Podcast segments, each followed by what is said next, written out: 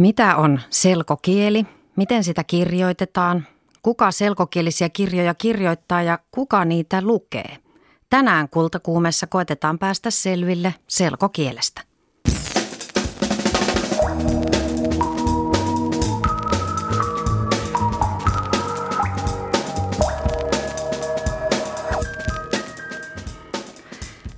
Iso numero lehteä on tehty ja myyty Suomessa nyt viiden vuoden ajan.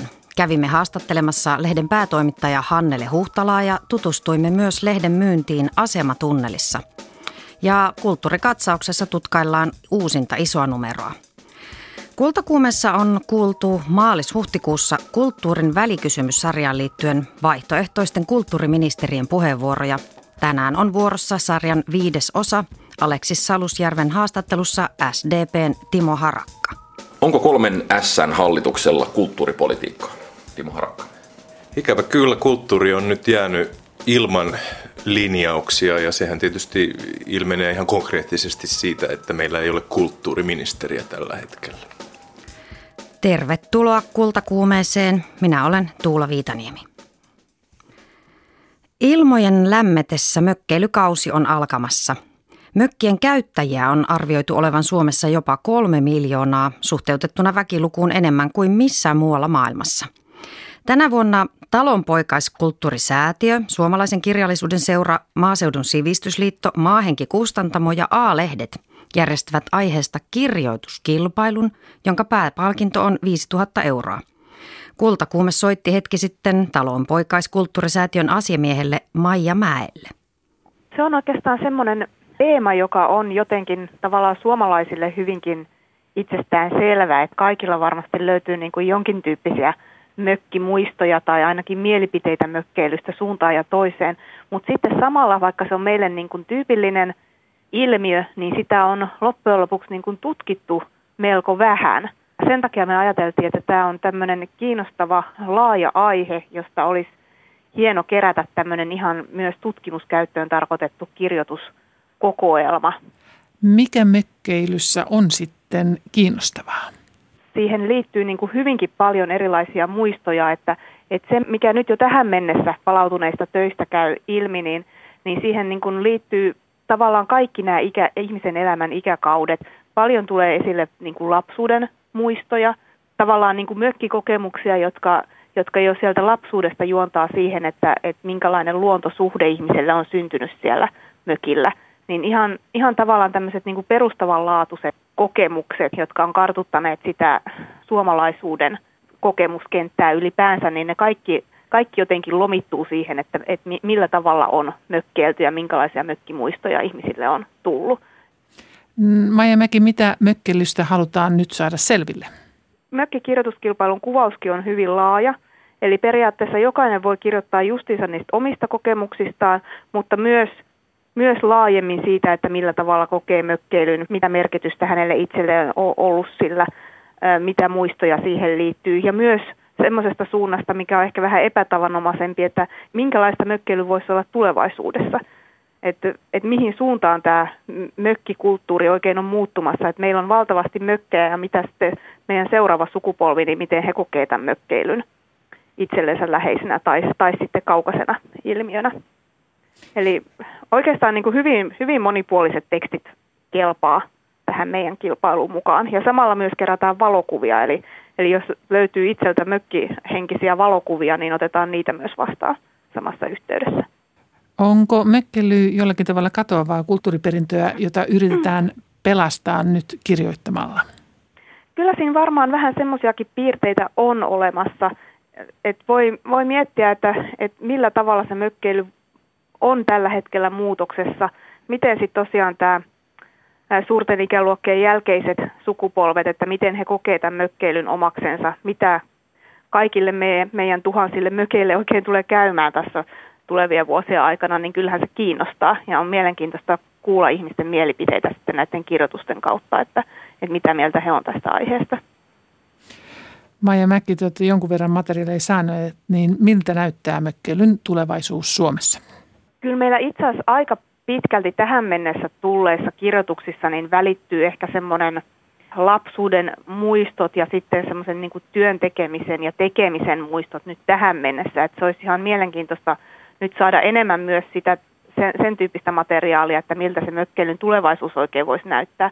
Mutta että näissä teksteissä, mitä tähän mennessä on saatu, niin aika paljon näkyy tätä luontosuhteen kuvailua ja myös semmoista niin kuin kaikkien aistien kautta sitä mökkeilyä niin kuin esittelevää ää, kirjoa, että miten, miltä tuoksuu pannukahvi, miltä tuntuu vasta lämmitetty sauna, minkälaista on ollut grillaaminen, marjastaminen, kalastaminen, siis ihan tämmöiset tavallaan käytännön toimet ja niiden semmoinen tosi tavallaan aistikas kuvailu, niin se, se on ollut semmoinen niin merkille pantava näissä teksteissä, mitä tähän mennessä ollaan saatu. Toimittajana oli Liisa Enkel. Mökillä on valtakunnallinen kaikille avoin kirjoituskilpailu, jonka aihepiirinä on tosiaan mökkeily. Kilpailuaika on elokuun loppuun saakka.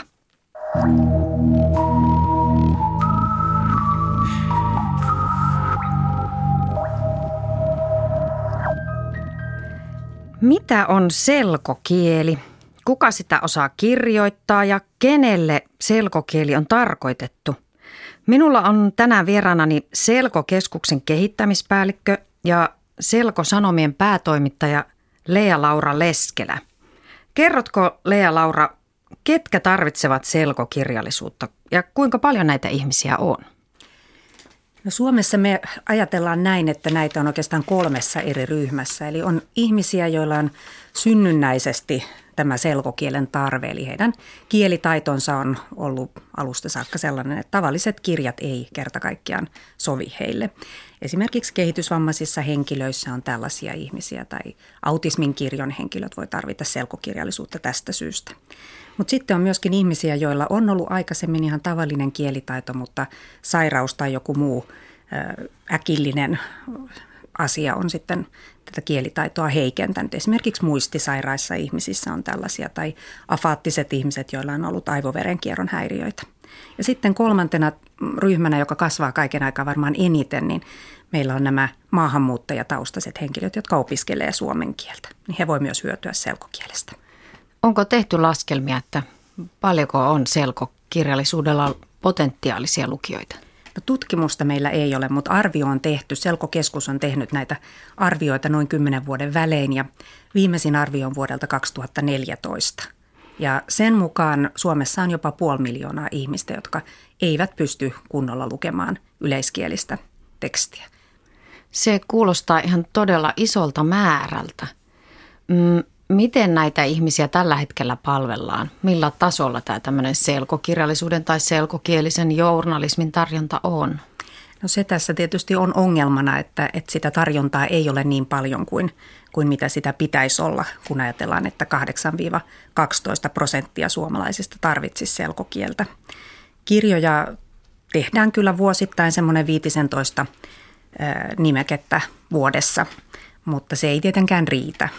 Ja sitten mitä uutisointiin tulee, niin Ylellähän on selko uutiset radiossa ja televisiossa, mutta sitten muuten niin heidän, näiden ryhmien on usein aika vaikea saada tietoa. Että, ja sitten on Selko-sanomat, jota Selkokeskus julkaisee, uutislehti.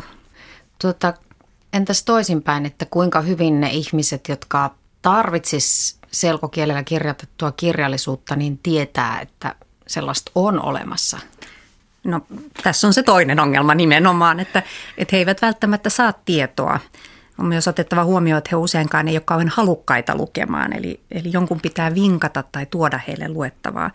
Varsinkin jos puhutaan kirjallisuudesta, niin eivät he välttämättä, kun lukeminen tuottaa hankaluuksia, niin lähde sitä aktiivisesti etsimään.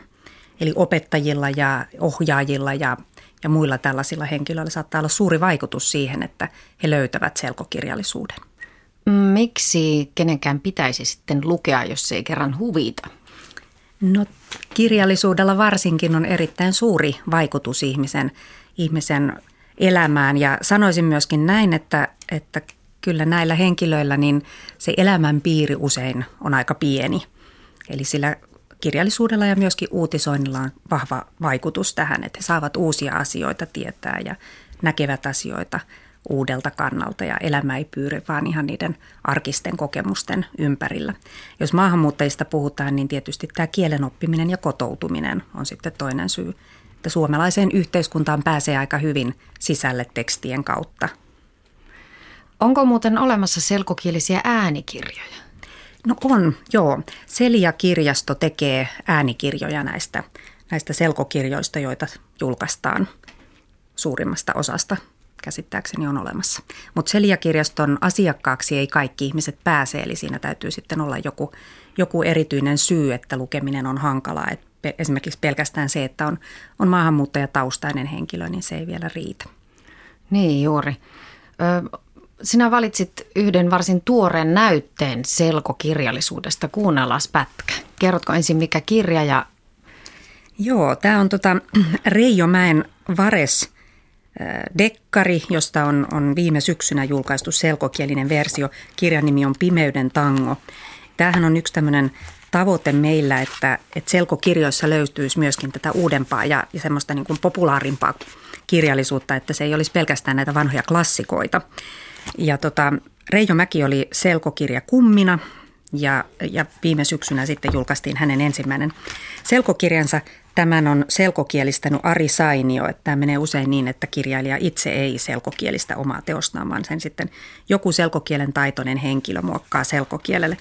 Tämä mainio kohta, jonka ajattelin tässä lukea, tämä on tämän tältä kirjan loppupuolelta. Tämä, tässä kirjassahan menee useampi tarina päällekkäin ja tässä on nyt Veikko Hopea, laitapuolen kulkija ja, ja tota, hän on ajatellut sitten kihlata Vilman ja, ja tota, tuli, tuli mieleen, että, että voisi hän hänellä hankkia sitten vähän enemmän, mistä valita kihlasormuksen. Kävi ryöstämässä sitten viereisen kultakaupan ja tästä saa nyt aika hyvän kuvan, että miten huumori esimerkiksi saadaan kuitenkin ja semmoinen elävä kieli, vaikka puhutaankin siis selkokirjasta, missä sen kielen pitää olla aika yksinkertaista. Veikko Hopea kaivoi muovikassista levyn. Levy oli päällystetty sametilla ja siinä oli kiinni parikymmentä sormusta. Tossa, saat itse valita. Tai ota vaikka useampikin, Veikko Hopea sanoi. Mies oli poikennut oluella parissa pubissa. Sitten hän oli huomannut pienen kultasepän liikkeen rauhallisella paikalla. Ikkuna oli hajonnut helposti, kun Veko oli iskenyt sitä rappurallilla. Voi Veikko, mitä sä nyt? Vilma nosti kädet poskilleen yllättyneenä. Kyllä, eli aika lyhyttä napakkaa lausetta. Kuunnellaan tähän väliin haastattelu. Soitin Tuula Kallioniemelle, joka on paraikaa Teneriffalla, eikä sieltä ennättänyt tänne studioon. Kallioniemi on kirjoittanut useita selkokielisiä teoksia ja myös mukauttanut selkokielelle esimerkiksi Disneyn klassikkosatuja. Kallioniemen ensimmäinen selkokielinen kirja nimeltä Minä pärjään kyllä julkaistiin vuonna 1987. Hänellä on siis pitkä kokemus tästä asiasta. Kysyin Kallioniemeltä hänen ajatuksiaan selkokielestä ja ihan ensimmäiseksi kysyin, miten hän innostui kirjoittamaan ensimmäistä selkokielistä kirjansa.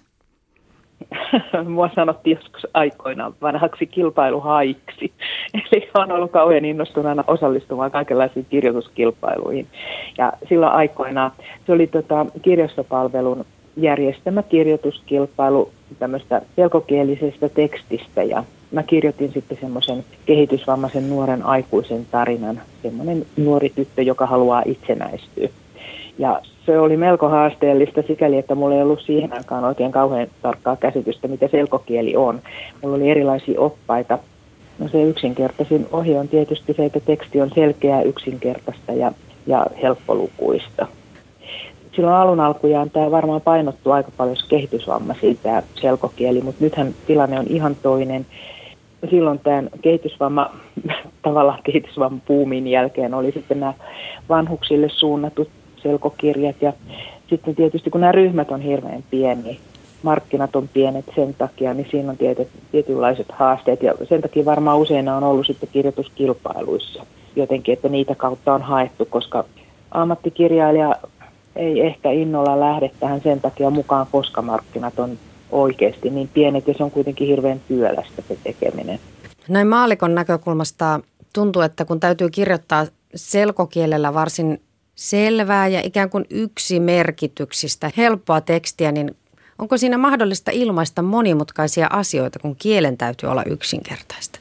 No se on se haaste just ja sen takia mä tykkään tehdä sitä, koska mä uskon, että on mahdollista.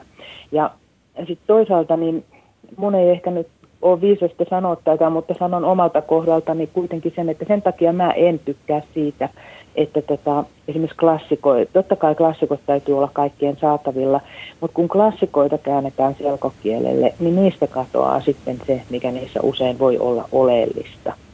Eli sinä olet pikemminkin sitä mieltä, että mieluummin alkuperäisteoksia kuin mukautuksia? Joo, omalta kohdaltani ainakin ehdottomasti on. Se on enemmän varmaan siitä kirjoittajan ominaistyylistä kiinni, että jos joku kirjoittaa yleensäkin semmoista monimutkaista kieltä tai käyttää monimutkaisia lauserakenteita, niin se ei ole ehkä ihan helppo sitten, että sit siitä voi tulla töksähtelevää tai siitä voi tulla sen näköistä, että se on jotain kapulakieltä ja, ja niin kuin Ehkä siihen tulee silloin semmoinen tunne, että se on jotenkin vähän vähättelevää tai alentuvaa tai jotain semmoista, mikä ei ole tarkoitus.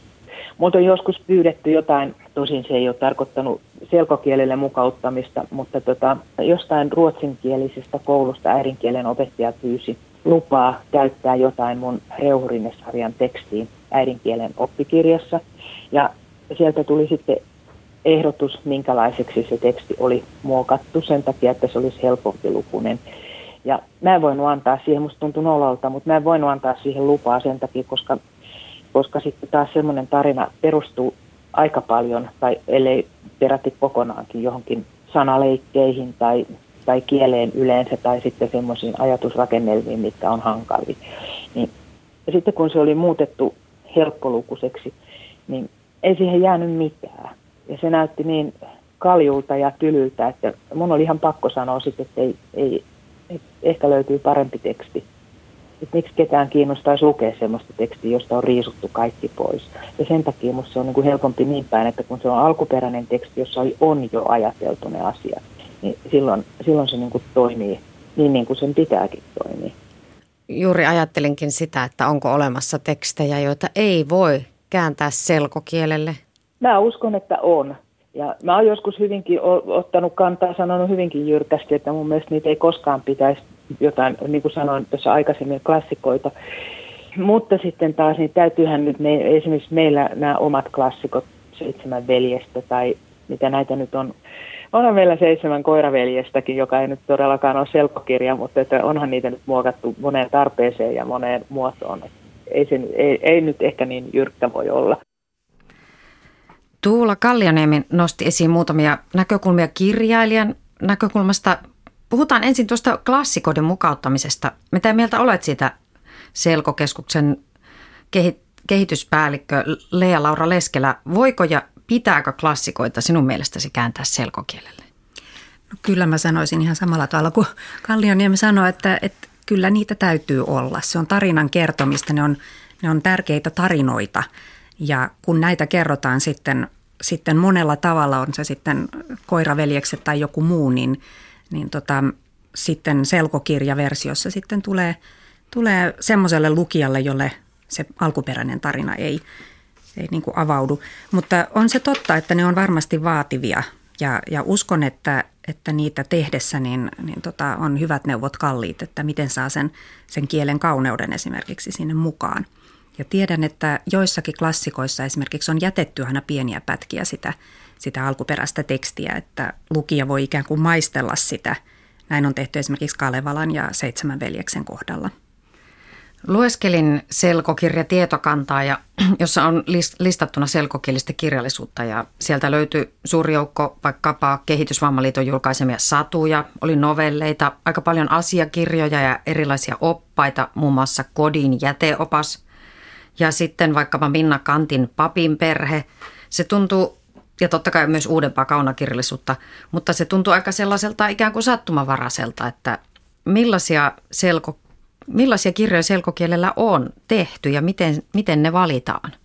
No niitähän ei valitse kukaan sinänsä, koska on eri kustantajia ja eri kirjoittajia, että ei ole sellaista tahoa, joka sanoisi, että tästä kirjasta täytyy tehdä selkoversio. Ja siitä tulee tietysti se, että kirjavalikoima on, on semmoista, että joku on innostunut jostain aiheesta ja joku toisesta aiheesta.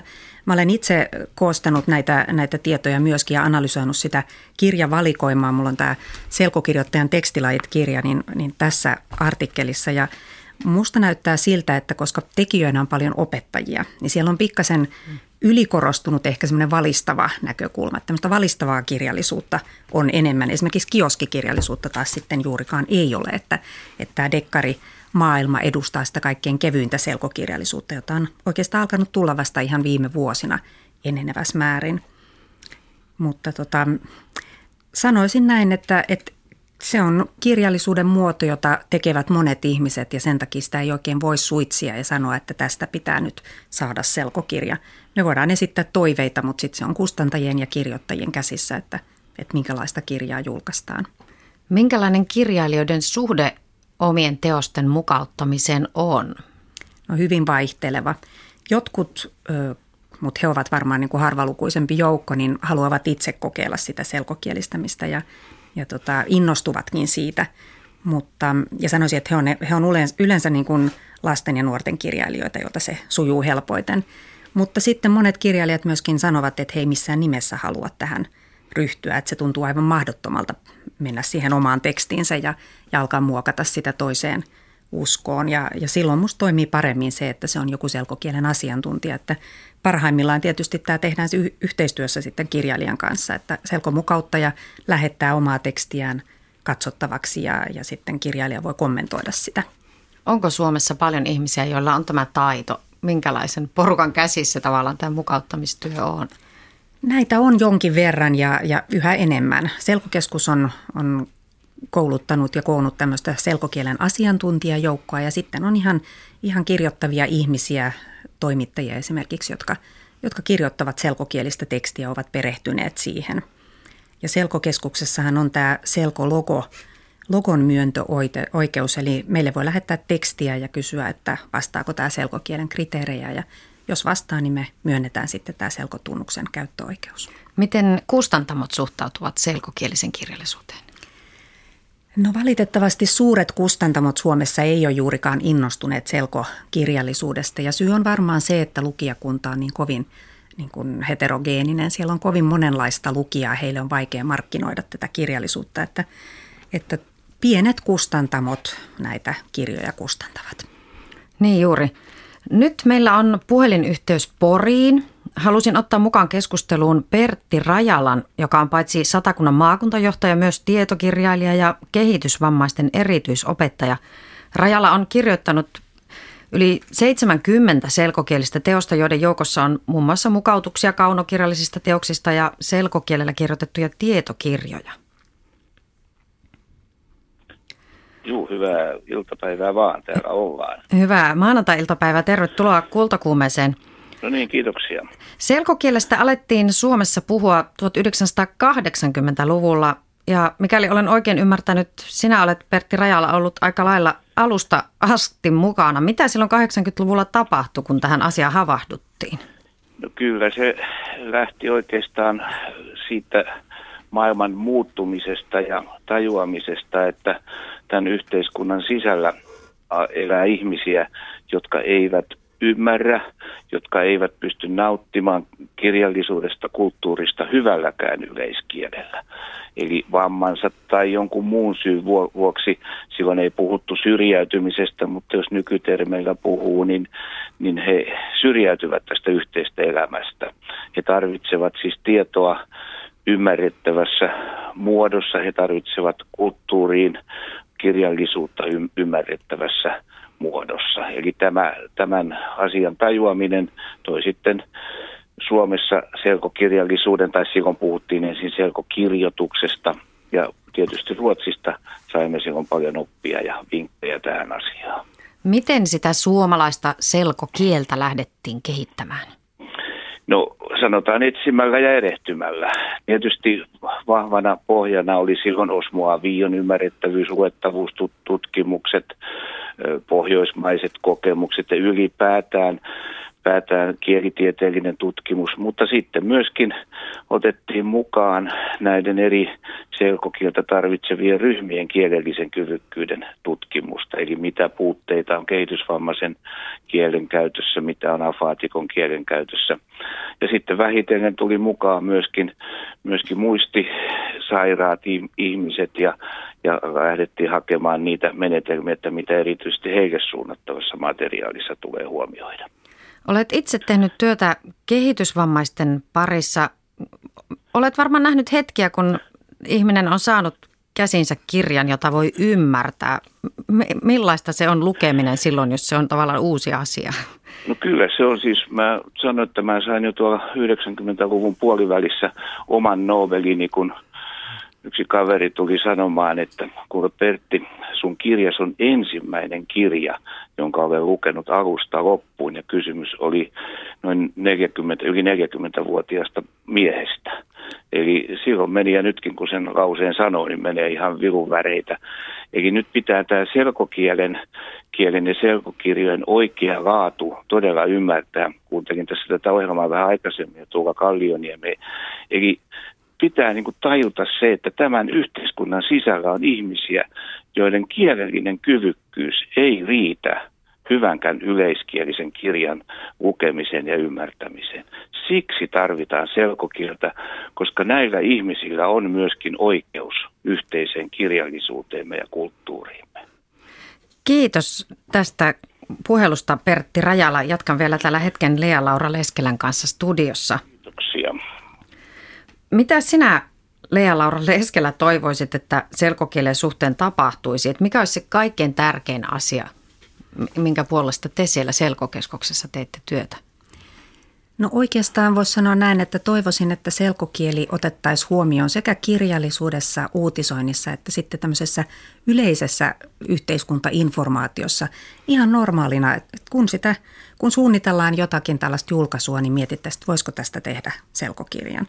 Kaikista teksteistä ei välttämättä tarvitse tehdä, se on, se on turhaa, mutta silloin löytyisi ne teokset ja ne, ne myöskin tekstit, jotka olisi hyvä tuottaa selkokielellä. Että semmoinen tietoisuus selkokielestä ja sen tarpeesta tulisi yleiseksi tiedoksi ihmisille.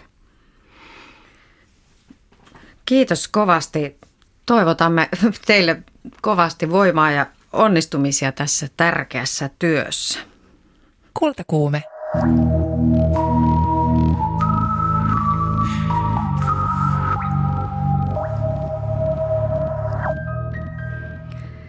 Tämä on Kulta Kuume ja minä olen Tuula Viitaniemi.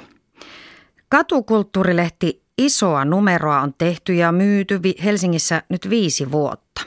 Ison numeron kantaäiti on lontoolainen Big Issue, lehti, joka perustettiin 90-luvun alussa helpottamaan asunnottomien toimeentuloa. Lontoosta idea lähti sitten leviämään myös muihin maailman kaupunkeihin – Lehden sisältö on kaikkialla ammattilaisten tekemää, mutta katumyyjäksi saa ryhtyä ihan kuka tahansa. Helsingissä isoa numeroa myymät pääosin tällä hetkellä Romanian romaanit, joille lehden myynti on tärkeä tulonlähde. Toimittaja Niina Mäkeläinen tapasi ison numeron päätoimittaja Hannele Huhtalan. Ennen sitä hän tutustui lehden myyntiin asematunnelissa. Hei. Mm-hmm. Iso numero se viisi? Joo. Kiitos. Asematunnelin aamuruuhkassa ihmiset rientävät päivän askareisiinsa kahvimukit sojossa. Liukuportaiden juurella kauppaa iso numero lehteä Romaniasta lähtöisin oleva 31-vuotias Gabriela. Hän on seisonut tässä samassa myyntipaikassa viimeiset kolme vuotta seitsemänä päivänä viikossa. Și doar în locul ăsta? Sau? Da, aici, în locul ăsta. Dacă vrea lumea să îndă, dă, dacă nu, nu. Nu cer abuziu, nu fac uh, cu japca la oameni, nu vând reviste. Se, care vrea să iasă. Seison tässä ja myyn lehteä, jos joku haluaa sen ostaa. En tyrkytä kenellekään, hän kertoo. Și vă mulțumesc la social ca să pot să vând reviste, să trimit acasă la copii. Și m-a ajutat uh, socialul să. Gabrielan myyntipäivä kestää aamusta myöhäiseen iltaan. Päivässä kaupaksi menee neljästä kuuteen lehteä. Yhdestä lehdestä myyjän saama voitto on kolme euroa, eli päiväansio liikkuu 12 ja 18 euron välillä. Am ajuns că e sărăci în România și n-am posibilitate și am venit aici să fac un ban, să-mi cresc copiii că stau, n-am casă și stau cu. Olen kiitollinen mahdollisuudesta myydä lehteä ja saada siitä tuloja, Gabriela sanoo. Hän sanoo tulleensa Suomeen, koska Romaniassa hänellä ei ollut mahdollisuutta elättää itseään ja perhettään. Gabriela näyttää valokuvan viidestä lapsestaan, jotka tällä hetkellä ovat Romaniassa hänen äitinsä huolettavina. Edellisen kerran Gabriela näki heidät viime elokuussa. Nu sunt, nu sunt lumea obligată să-mi dau. Aici dorm într-o casă prăsită. Minulla on ikävä lapsiani, mutta olen täällä heidän takiaan. Haluan, että he saavat paremman elämän. Lähetän lehden myynnistä saamiani rahoja Romaniaan. Niitä tarvitaan ruokaan ja maksamaan vuokratalosta, jossa lapseni ja äitini asuvat. Ilman näitä tuloja he joutuvat kadulle, hän kertoo. Itse hän asuu Helsingissä hylätyssä talossa. Nu contează, cumpără de la toată lumea. Și Da, vindeai mai multe la început sau vin mai vindeam mai multe acum, acum mai merge 3, 4, nu prea acum. Lehden myynti on tullut vaikeammaksi, koska myyjiä on enemmän kuin kolme vuotta sitten, jolloin aloitin. Silloin päivässä saattoi mennä 10-15 lehteä, Gabriela kertoo. Lehden myynti on hänestä kuitenkin parempi kuin toinen vaihtoehto. Puneam jos la. Jos lehteä ei olisi, luultavasti kerjäisin, hän sanoo. Tärkein tavoitteeni on saada lapseni koulutettua ja tarvitsen siihen rahaa.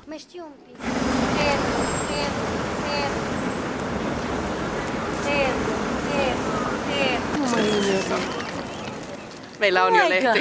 Joo. Nyt on noustu maan alta tähän Helsingin rautatieaseman edustalle, jossa niin ikään on paljon ison numeron myyjiä. Tähän saapui myös ison numeron päätoimittaja Hannele Huhtala. Terve. Terve. Iso numero täyttää tänä keväänä viisi vuotta. Kyllä. Tämä on monelle varmasti tuttu, mutta kerro sinä nyt päätoimittajana vähän vielä lyhyesti, että mikä on ison numeron idea? Meidän äh, niin kuin taustahistoria on se, että tietysti maailmalla on samankaltaisia lehtiä useita, niin kuin esimerkiksi Big Issue, mikä Lontoosta tai Britanniasta ylipäätään on tunnettu, mutta me ei olla suoranaisesti missään tekemisessä Big Issuen kanssa. Et idea on vaan sama, että katulehti, jota, jota siis myydään kadulla köyhyyden vähentämiseksi. Ison numeron idea on se, että siinä on puolet sisällöstä on toimituksen tuottamaa sisältöä ja puolet tulee Kultin lehdistä, eli kulttuuri- ja tiede- ja mielipidelehtien liiton lehdistä. Miten isolla volyymilla nyt tehdään iso numero tällä hetkellä? Iso numero on tosiaan ilmestynyt sen viisi vuotta ja ensimmäiset kolme vuotta vaan kerran vuodessa, vai ainakin ensimmäisenä kahtena vuonna vaan kerran vuodessa ja sitten kolme kertaa vuodessa ja tämä vuosi, meidän juhlavuosi on nyt se, että ilmestyy jopa neljä kertaa. Lehden painos nyt viimeisin on ollut 12 000 talvelehti oli 14 000 ja ne oikeastaan myy loppuun. Että nyt just juttelin Kultin toiminnanjohtajana Kitti Suorannan kanssa ja hän sanoi, että tuhat lehteä on suurin piirtein myymättä tätä kevään lehteä, joka on vielä myynnissä kuitenkin tämän parisen kuukautta, että, että se tulee menemään loppuun. Paljonko on myyjiä tällä hetkellä? Myyjiä tulee Hirundon kautta, joka on nimenomaan nämä EU-romanit ja sitten vailla vakinaista asuntoa ryn kautta. Niin myyjien määrä tietenkin nimenomaan tämän EUn, EU-romanien takia niin vaihtelee vuoden ajan mukaan tosi paljon, mutta että tällä hetkellä on semmoinen 60 myyjää nyt tässä kevään, kevään tienoilla. Että kesällä tulee olemaan todennäköisesti enemmän, kun täällä pystyy yöpymään ja, ja, ja olemaan niin kun paremmissa olosuhteissa. Talvella se myyjämäärä aina vähenee muutamien kymmeneen, mutta harvoin on yli sataa myyjää. Ja myynti on keskittynyt tähän Helsingin alueelle. Kyllä näin on, että omat vanhempani asuvat Pirkanmaalla ja isä on kerran Tampereen rautatieaseman edessä bongannut yhden myyjän ja soitti siitä silloin iloisena minulle, mutta tota, meillä ei ole tällä hetkellä yhteistyöjärjestöjä muissa kaupungeissa kuin Helsingissä ja sitä on, on kyllä neuvoteltu ja haettu. Itse asiassa nyt ö, ilmeisesti uusi paikka oli Järvenpäässä, mutta siis ikään kuin pääkaupunkiseudulla kuitenkin, mutta Turku ja Tampere, Jyväskylä, kaikkia näitä me haluttaisiin löytää yhteistyökumppaneita, mutta että se ei, ei ole vielä ollut sellaista mahdollisuutta.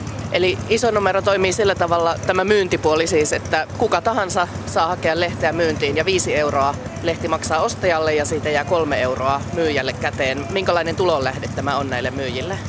No kyllähän niin kun nimenomaan Hirundon kautta me ollaan kuultu niitä tarinoita, että se on äärimmäisen merkityksellinen niille myyjille. Ja, ja se on se, miten me haluttaisiin pitääkin lehtiä, että, että sillä on niin kuin aidosti merkitystä näille ihmisille. Mä oon kuullut niitä tarinoita siitä, että, että just Romaniassa tai Bulgariassa niin sitten ollaan saatu lapsi kouluun ja kyllä se on iso merkitys. Miten tämä ihan tämä ison numeron tekeminen sitten rahoitetaan? Ison numeron tekeminen rahoitetaan Kultin kautta. Me saadaan opetusministeriöltä sitä kulttuurilehtitukea jossain määrin. Toimitus on pieni. Meitä on siis päätoimittaja, toimituspäällikkö Janne Hukka ja AD Elisa Bestetti. Ja sitten meillä on pieni toimitusbudjetti, että millä ostetaan sitten freelancereilta juttuja. Toi, tämänvuotinen neljäs lehti me saatiin onnistumaan sillä, kun aikaisemmin vain kolme lehteä ilmestynyt, niin nyt neljäs, kun saatiin viime syksynä toi kulttuuriministerin laatulehtipalkinto, joka oli 10 000 euroa, niin se oli tämmöinen, mitä me ajateltiin, että mitä me voidaan tehdä sillä rahalla, mikä hyödyttäisi kaikkia, niin se, se on se, että me tehdään sitten yksi lehti lisää, että se on myyjille enemmän yksi uusi kansi niin kuin tähän vuoden kiertoon ja meille tietysti sitten toimitukselle töitä.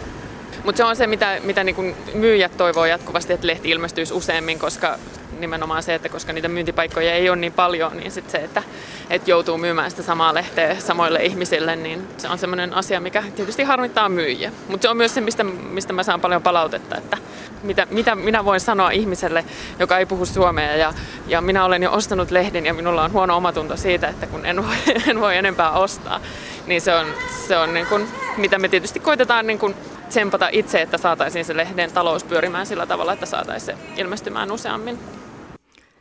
Hannele Huhtala haastatteli toimittaja Niina Mäkeläinen. Niina on nyt saapunut tänne studioon uusimman ison numeron kanssa.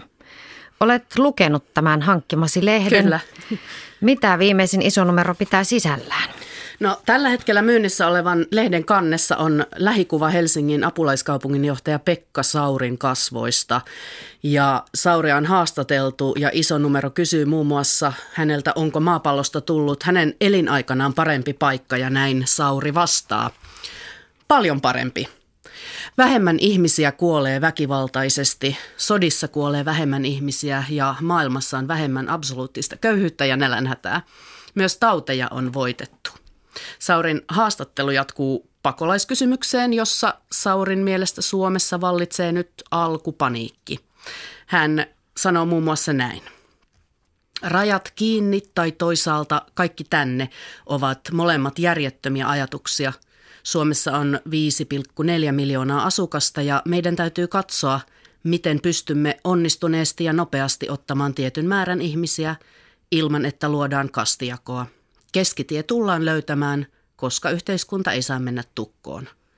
Ja tähän Saurin optimismiin tekee mieli uskoa. Ison numeron moni muu juttu ei kerro kovin mukavasta maailmasta. Lehden omassa laajassa artikkelissa kerrotaan muun muassa seksityöläisten oloista Suomessa. Ja Kultti ryn lehdistä on poimittu muun muassa Solidaarisuuslehden juttu Nicaraguan naissurmista.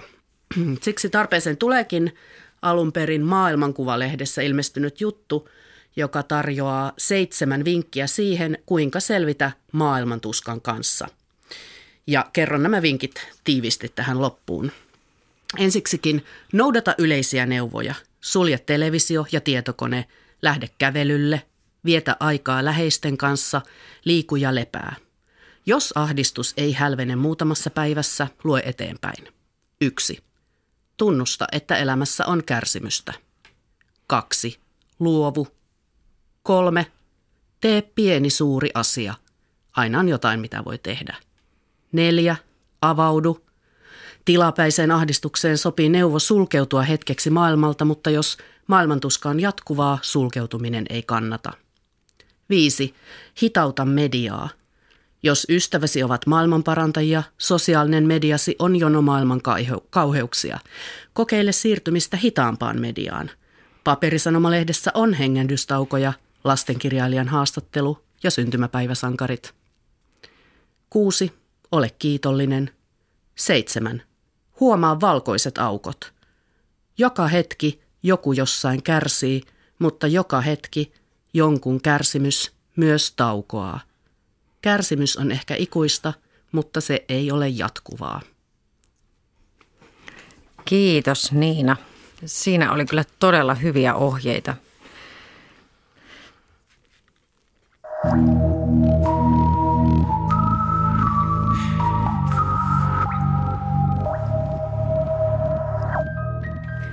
Mitä Suomen kulttuurielämässä tapahtuu vuonna 2016? Tätä kysytään suorassa kulttuurivälikysymysohjelmassa ensi torstaina Yle Teemalla. Suoraa lähetystä on lähestytty pari viikon ajan myös täällä Kultakuumessa, kun poliitikot ovat kertoneet muun muassa, mikä olisi heidän ensimmäinen tekonsa kulttuuriministerinä. Tänään on vuorossa SDPn kansanedustaja ja entinen toimittaja Timo Harakka. Jos olisit Suomen kulttuuriministeri, mikä olisi ensimmäinen päätöksesi, Timo Harakka? Kyllä varmasti painostaisin työvoimaviranomaiset tekemään sellaisen merkittävän niin kuin uudistuksen, että varmasti huolehdittaisiin siitä, että taiteilijoiden, yksinyrittäjien, freelancereiden työttömyyssosiaaliturva olisi varmasti kunnossa. Sivutoimisten yrittäjien, kaikkien niiden, jotka käyttää sitä tulevaisuuden ehkä tärkeintä kansalaistaitoa, eli siis työllistää itse itsensä kysymättä lupaa, hakematta työpaikkaa johonkin, mikä itseä kiinnostaa, näkee tilaisuuden. Niin silloin fiksu valtio on se, joka antaa tälle tilaa, mutta takaa myös turvan.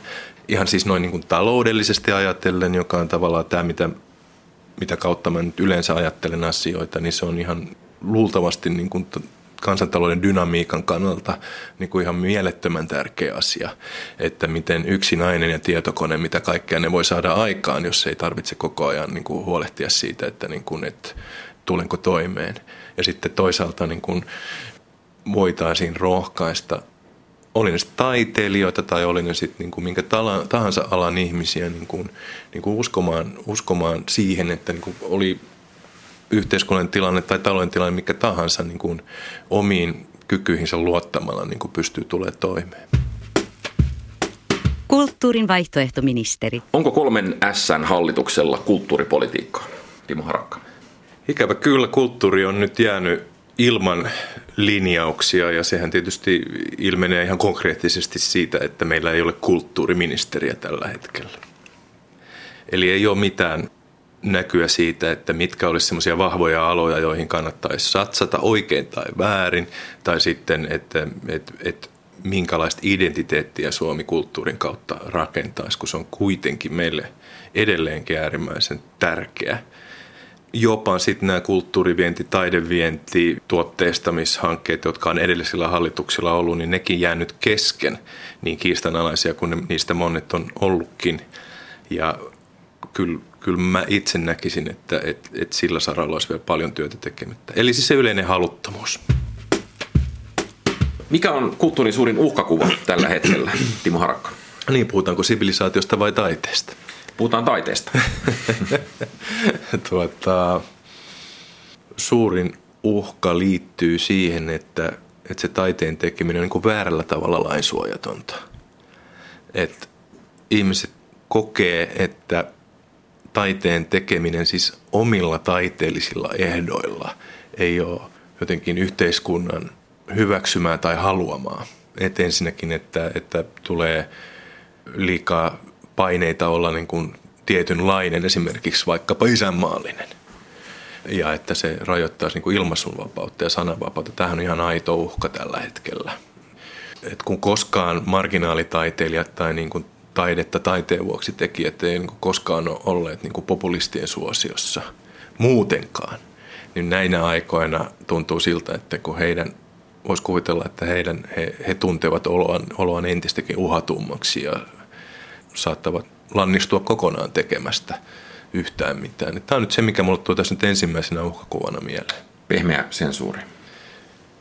Joo, joo, tai semmoinen nujertaminen ja lannistaminen, joka on tietysti hirveä vahinko – vahinko, koska tota, jos ajattelee niitä kaikenlaisia avantgarde-projektejakin, joihin on saanut olla kunnia olla seka, sekaantumassa, niin, tota, ja niin kuin viime kädessä, kun kun ne ei saa minkäänlaista tunnustusta mistään. Ne ei voi elää siitä, että, että joku ministeri tulee taputtamaan olalle ja sanoo, että olipa hieno performanssi tai vastaavaa, vaan että, että nehän vaatii valtavaa uskoa siihen omaan tekemiseen. Ja, ja sitten tämän itsetunnon horjuttaminen, sellainen kans, no niin, voisi sanoa ehkä niin kuin tämmöisen niin kuin suomalaisen itsetunnon horjuttaminen on niin kuin hirveän, hirveän niin kuin vaarallinen juttu koko tälle kulttuurille, koska, koska sen, sitten sit ei enää kukaan tee mitään sellaista, joka on niin kuin pähkähullua ja ainutlaatuista ja monella tapaa täysin korvaamatonta. Kulttuurin vaihtoehtoministeri. Jos katsotaan EUta kokonaisuutena, kulttuuri on se, joka on ottanut joka suunnassa kuokkaan. Kun ympärillä kulttuurin majakat romahtelee kaikissa muissa maissa, niin automaattisesti on syytä epäillä, käykö näin ennen pitkään myöskin Suomessa. Mitä vastaat tähän, Timo Harakka? No mitä tarkoitat näin majakoilla? No siis lähinnä sitä, että valtiolliset kulttuurin ylläpitävät elimet muissa EU-maissa on niin heikoilla, ajettu niin ahtaalle ja niitä on leikattu todella säälimättömästi.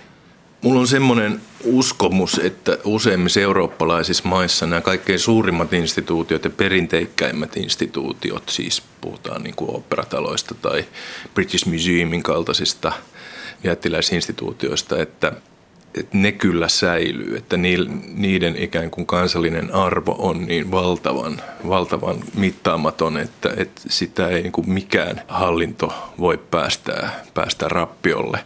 Mutta sitten se kenttä, joka ei ole tällainen kansallinen, kansallinen monumentti, kansallinen ylpeyden aihe, niin se on tässä ehkä enemmän vaarassa. Et Suomessakin tehtiin näitä leikkauksia kuin teattereihin, orkestereihin, museoihin. Ja silloin meillä on se vaara, että meille tulee siis juuri tämä kaikkein ikään kuin mahtipontisin ylätason kulttuurifasadi – ja sitten meillä on niin kuin onneksi aina sitten sitä ikään kuin autotalleissa ja luolissa ja, ja, ja, ja alikulu, alikuluissa niin kuin tapahtuu vaan niin spontaania kulttuuria. Mutta se niin sanottujen tavallisten ihmisten saavutettava kulttuuripalvelu on vaaravyöhykkeessä. Ja mä nyt on erityisen huolissaan kirjastoista. Et mun mielestä on erittäin vaarallista se, että – että kirjastoja ei niin enää suojella ikään kuin valtionosuuksilla, vaan se, että kunnat voivat vapaasti päättää sen, että tota, ylläpidetäänkö kirjastoja vai ei. Ja silloin saattaa käydä juuri niin, kuten sitten ilmeisesti Euroopassa on käynyt, että, tota, että ajetaan niitä alas, kun on muita ikään kuin välittömämpiä sosiaali- ja terveyspalveluiden tarpeita. Jo yksinomaan se, että näitä joudutaan laittaa jotenkin vastakkain, on, on on toki niin kuin väärin ja, ja kurjaa. Ja sitten ajatellaan, että onhan kaikilla tietokoneet kotona, että siellä voi lukea sitten tota MV-lehtiä ihan niin paljon kuin haluaa. Ja siksi kirjastoja ei tarvita. Että tämä on asia, joka niin kuin aidosti erittäin paljon mua niin kuin huolestuttaa. Jos itse olisin kulttuuriministeri, en olisi antanut ikinä tällaisen tapahtua. Näin puhui Aleksis Salusjärven haastattelussa Timo Harakka – hän on yksi viidestä poliitikosta, jotka kulttuurin välikysymysohjelman tekijät valitsivat kulttuurin vaihtoehtoministereiksi. Lisää kulttuurinäkemyksiä löytyy kulttuurin välikysymyksen verkkosivuilta. Samoilla sivuilla voi myös ilmoittautua tämän viikon torstain suoraan TV-lähetyksen, suoran TV-lähetyksen yleisöön vanhalle YO-talolle. Ja kiitos kuulijoille on aika päättää tämän iltapäivän kultakuume. Huomenna ohjelman juontaa Kai Ristola ja hänellä on aiheena elokuvien puvustus. Huomenna kuullaan myös, miten museokortilla menee. Ensimmäiset museokortit myytiin nimittäin vuosi sitten keväällä. Miten vuosi on kulunut? Mestarikuvaaja Antti Suominen kertoo ajatuksiaan valokuvaamisesta ja lisäksi käydään Torniossa sijainneen Amarin sukkatehtaan kuulemassa Amarin sukkatehtaan vaiheista. Kuulemiin kultakuumeesta.